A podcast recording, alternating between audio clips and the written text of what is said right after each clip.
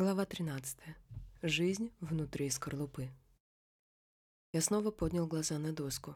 «Ну, конечно», — молча ликовал я. «Все проблемы Бада возникли потому, что он предал свое чувство к Нэнси. Но ведь у меня редко возникали подобные чувства к Лоре, и причина весьма очевидна. Лора идет ни в какое сравнение с Нэнси. Лора совсем другой человек, и она по многим параметрам уступает Нэнси. Мой случай не похож на историю Бада. Бад оказался в сложной ситуации, потому что предал самого себя. Я же себя не предаю. Я удовлетворенно откинулся на спинку кресла. Окей, думаю, я уловил мысль. Кажется, суть предательства самого себя мне понятна. Но мне все же хотелось бы задать вам один вопрос. Смотрите, как я все это вижу. Все мы как личности имеем ощущение того, в чем нуждаются окружающие нас люди, и каким образом мы могли бы им помочь, так? Так, почти одновременно ответили Бад и Кейт. Если у меня возникает это ощущение, но я поступаю вопреки ему, следовательно, я предаю свое собственное чувство того, что я должен был сделать для другого человека. Именно это мы и называем предательством себя. Так ведь? Все правильно. А если я предаю себя, то начинаю смотреть на вещи совершенно по-иному. Меняется мое отношение к другим людям, к самому себе, к своим жизненным обстоятельствам, Одним словом, все проявляется в искаженном свете, что, в свою очередь, помогает мне положительно относиться ко всем своим поступкам. Именно так, подтвердил Бат. Вы начинаете смотреть на мир по-другому и всеми возможными способами оправдываете предательство самого себя. Это понятно. Именно это вы и называете скорлупой. И я закрываюсь в своей скорлупе, когда предаю себя. Все верно. Окей. Тогда у меня вопрос. А если у меня не возникает чувства, что я предаю себя? Если в тот момент, когда в соседней комнате плакал ребенок, у меня не было такого ощущения, какое было у вас? Если я в такой ситуации могу просто разбудить жену и сказать, чтобы она подошла к ребенку? По вашей теории получается, что это уже не будет предательством, а я сам не окажусь внутри скорлупы, правильно? Бат задумался на какое-то время. Это важный вопрос, Том, и мы должны отнестись к нему очень внимательно. Относительно того, находились ли вы внутри скорлупы или нет, ничего сказать не могу. Вам следует вспомнить ситуации из своей жизни и самому решить это для себя. Но есть кое-что, о чем мы с вами еще не говорили, и это определенным образом может помочь вам ответить на ваш вопрос. Мы только что разобрались, каким образом мы попадаем внутрь своей скорлупы. И сейчас мы уже готовы говорить о том, как мы носим в себе эту нашу драгоценную скорлупу, как живем в ней. «Как живем в ней?» – переспросил я. Вот именно. Бат указал на схему. Обратите внимание, после предательства я пытался все время оправдать свои поступки. Например, я считал себя трудолюбивым, значительным, справедливым, чутким человеком, который является хорошим отцом и хорошим мужем. Так я относился к себе после предательства. Но тут возникает один важный вопрос. Старался ли я найти оправдание до того момента, как предал себя? Я подумал немного. Нет, я так не думаю. И это правда. Стремление оправдать себя появилось уже после того, как я совершил предательство, когда мне понадобилось как-то оправдать свои действия. Согласен, в этом есть смысл. Но ведь эта конкретная история предательства себя, о которой мы сегодня столько говорили, представляет собой всего лишь один простой пример, дежурный эпизод, который имел место в моей жизни много лет назад. Думаете, это единственный случай, когда я предавал себя? «Честно сказать, сомневаюсь», — рискнул предположить я. «Можете не сомневаться», — улыбнулся Бат.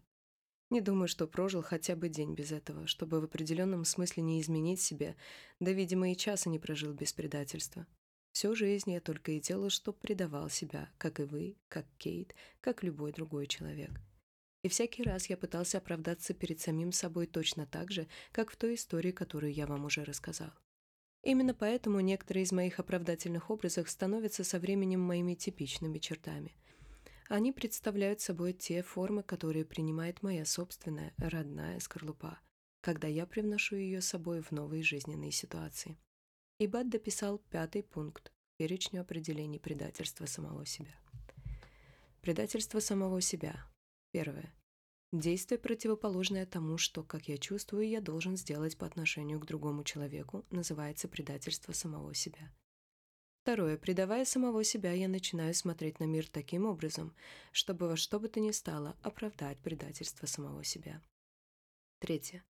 После предательства самого себя мое восприятие реальности искажается. Четвертое. Предательство самого себя влечет за собой попадание внутрь собственной скорлупы. Пятое. Со временем моя скорлупа приобретает типичные формы, которые становятся неотъемлемой частью меня самого. Я старался переварить весь смысл написанного, не будучи до конца уверенным, что правильно его понимаю. Я сейчас вам покажу, что имею в виду. Вот, к примеру, один из оправдательных образов. Бат указал на надпись «Хороший муж». Давайте представим, что после многочисленных случаев предательства этот оправдательный образ стал неотъемлемой частью меня. Таким образом, в супружестве и вообще в жизни я считаю себя хорошим мужем, так? Я согласно кивнул. Но, тем не менее, вот вам почти типичная ситуация. Мы отмечали День матери, и вдруг в конце вечера жена обиженно говорит мне, «Ты сегодня совершенно не обращаешь на меня внимания». Я тут же вспомнил, как и мы несколько месяцев назад праздновали дома День матери. Лора сказала тогда почти то же самое. Бат тем временем продолжил. Если я придерживаюсь оправдательного образа под условным названием «хороший муж», как вы думаете, изменилось ли мое отношение к Нэнси после того, как она обвинила меня в том, что я о ней не думаю?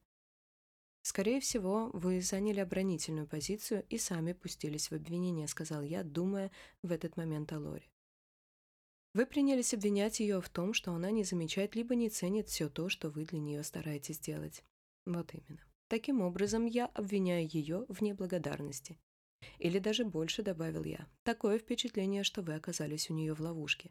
То есть ваша жена считает, что вы не проявляете по отношению к ней ни чуткости, ни внимания, хотя вы же знаете, что она как раз и является тем человеком, который меньше всего переживает за вас.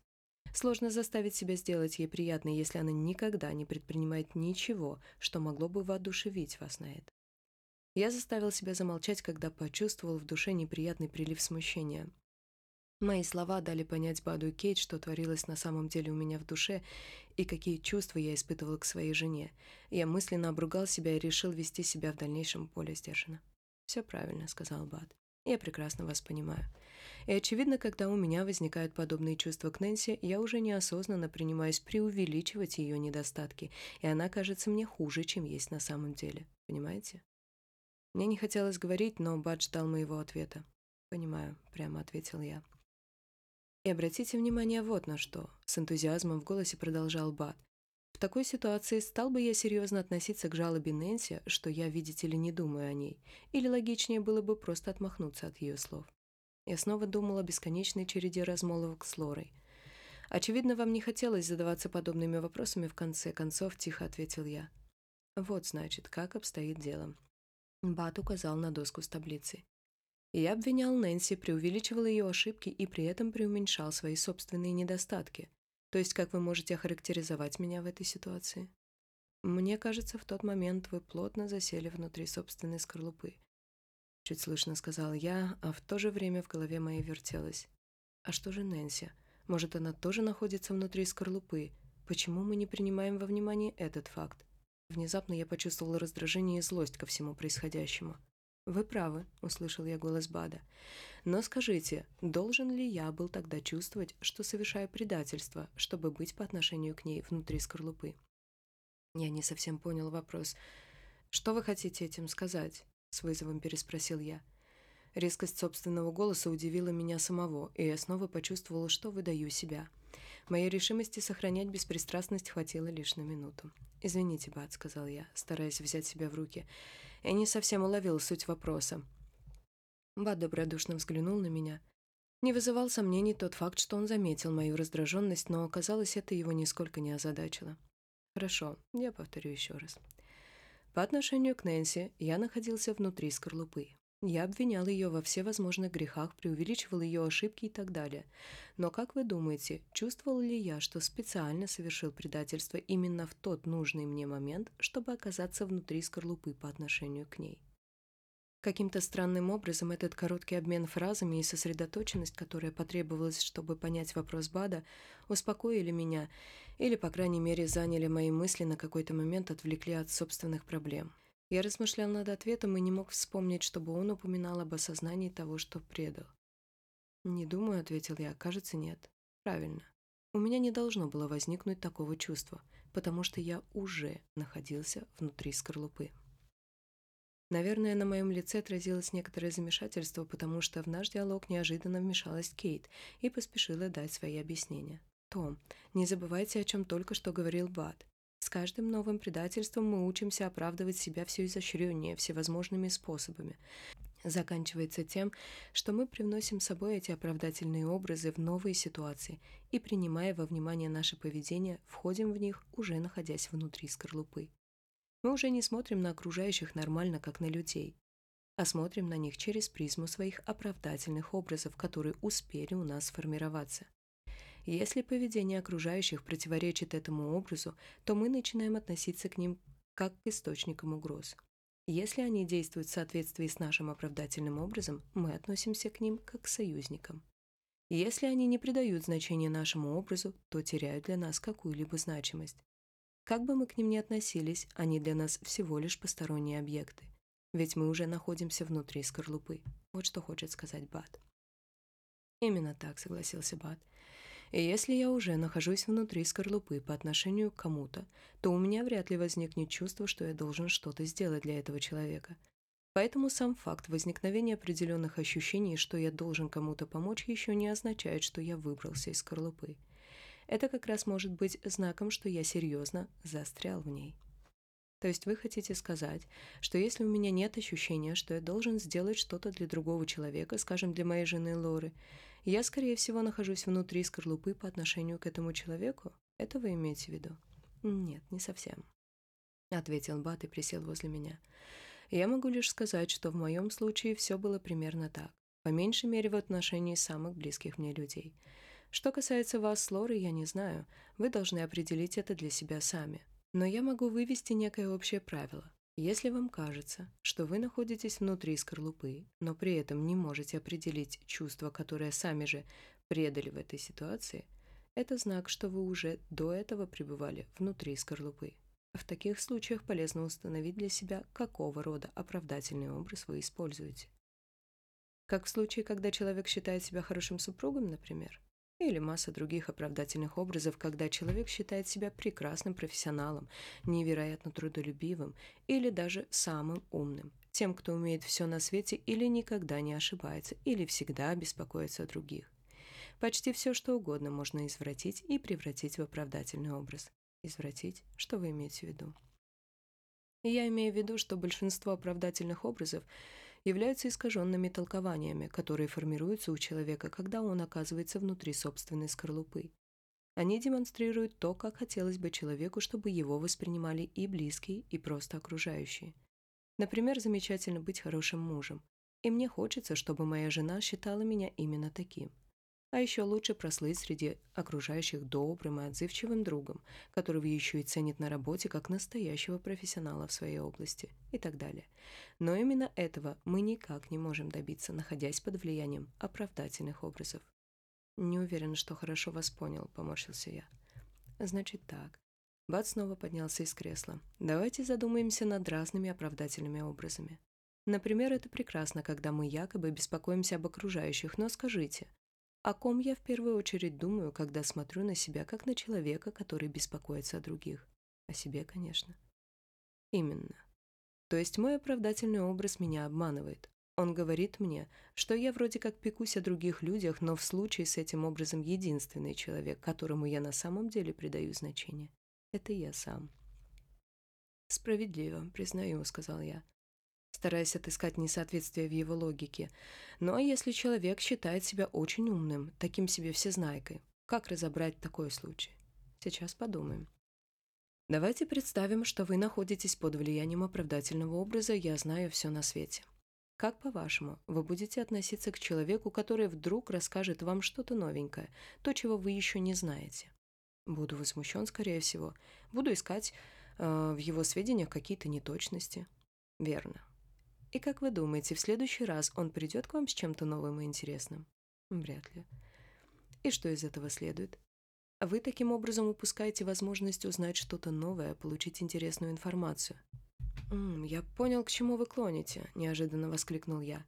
Мои оправдательные образы относительно собственной образованности или информированности могут подчас быть преградой на пути к получению новых знаний. Именно. И получается, что сами знания, как таковые, заботят меня не так уж сильно, если я нахожусь под влиянием данного оправдательного образа. Я понимаю. В любом случае, главной вашей заботой остаетесь лишь вы сами, вернее, то, как вы выглядите. Вы абсолютно правы, сказал Бат. И так обстоит дело с большинством оправдательных образов. Бат продолжал, но я больше не слушал его. Я погрузился в собственные мысли. Хорошо, я могу носить с собой свою скорлупу. Да, возможно, у меня есть несколько оправдательных образов, о которых рассказывает Бат. Может, я и нахожусь внутри скорлупы по отношению к Лори. Пусть я и не воспринимаю ее как личность, равную себе. Похоже на то, что проблема именно у меня. Допустим. Ну а что же сама Лора? А как насчет ее проблемы? У нее что, нет оправдательных образов? Давайте же поговорим наконец об этом. Во мне снова нарастала злость, я ее реально ощущал – Ощущал, может, немного неверно подобранное слово, потому что я всегда знаю, почему злюсь. Но в тот момент у меня было одно совершенно новое ощущение. Я чувствовал лицемерие в своей злости. Я злился на Лору за то, что она закрывается внутри своей скорлупы и не замечал того, что я сам уже давно и прочно засел там же. Я злился на нее за то, что она была такая же, как я.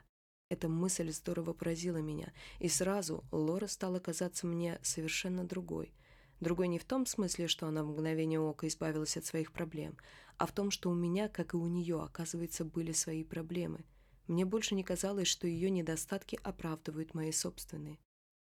Голос Кейт прервал ход моих мыслей. «Том». «Да, простите». «Том, вы понимаете?» «Да, я понимаю», — медленно произнес я, продолжая думать о Лоре. «Пусть мне это и не очень нравится, но я прекрасно понимаю. Мне надо что-то делать. Это был интересный момент. Впервые за этот день я полностью осознал простую мысль. Я отдавал себе отчет в том, что у меня есть проблема. На самом деле это было нечто большее, чем просто осознание. Я знал, что у меня есть проблема и даже достаточно сложная. Раньше мне всегда казалось, что если я признаю ее наличие, это будет означать для меня неудачу, поражение и, наоборот, победу Лоры. Но теперь такого впечатления у меня не было. Каким-то странным образом я ощутила вдруг непередаваемое чувство свободы и легкости. Лора не победила, а я не проиграл. Мир показался мне совершенно иным, чем был минуту назад. Я увидел надежду. Только представьте, осознал свою проблему и одновременно увидел надежду. «Я знаю, что вы хотите сказать», — улыбнулась Кейт. «Мне самой еще многое нужно сделать». И мне кивнул Бат. Мы помолчали. «Друзья мои, «Нам надо поговорить еще об одной вещи», — отозвался Бат. «А потом снова вернемся в сферу бизнеса и посмотрим, какое значение все нами изученное имеет для Загрум».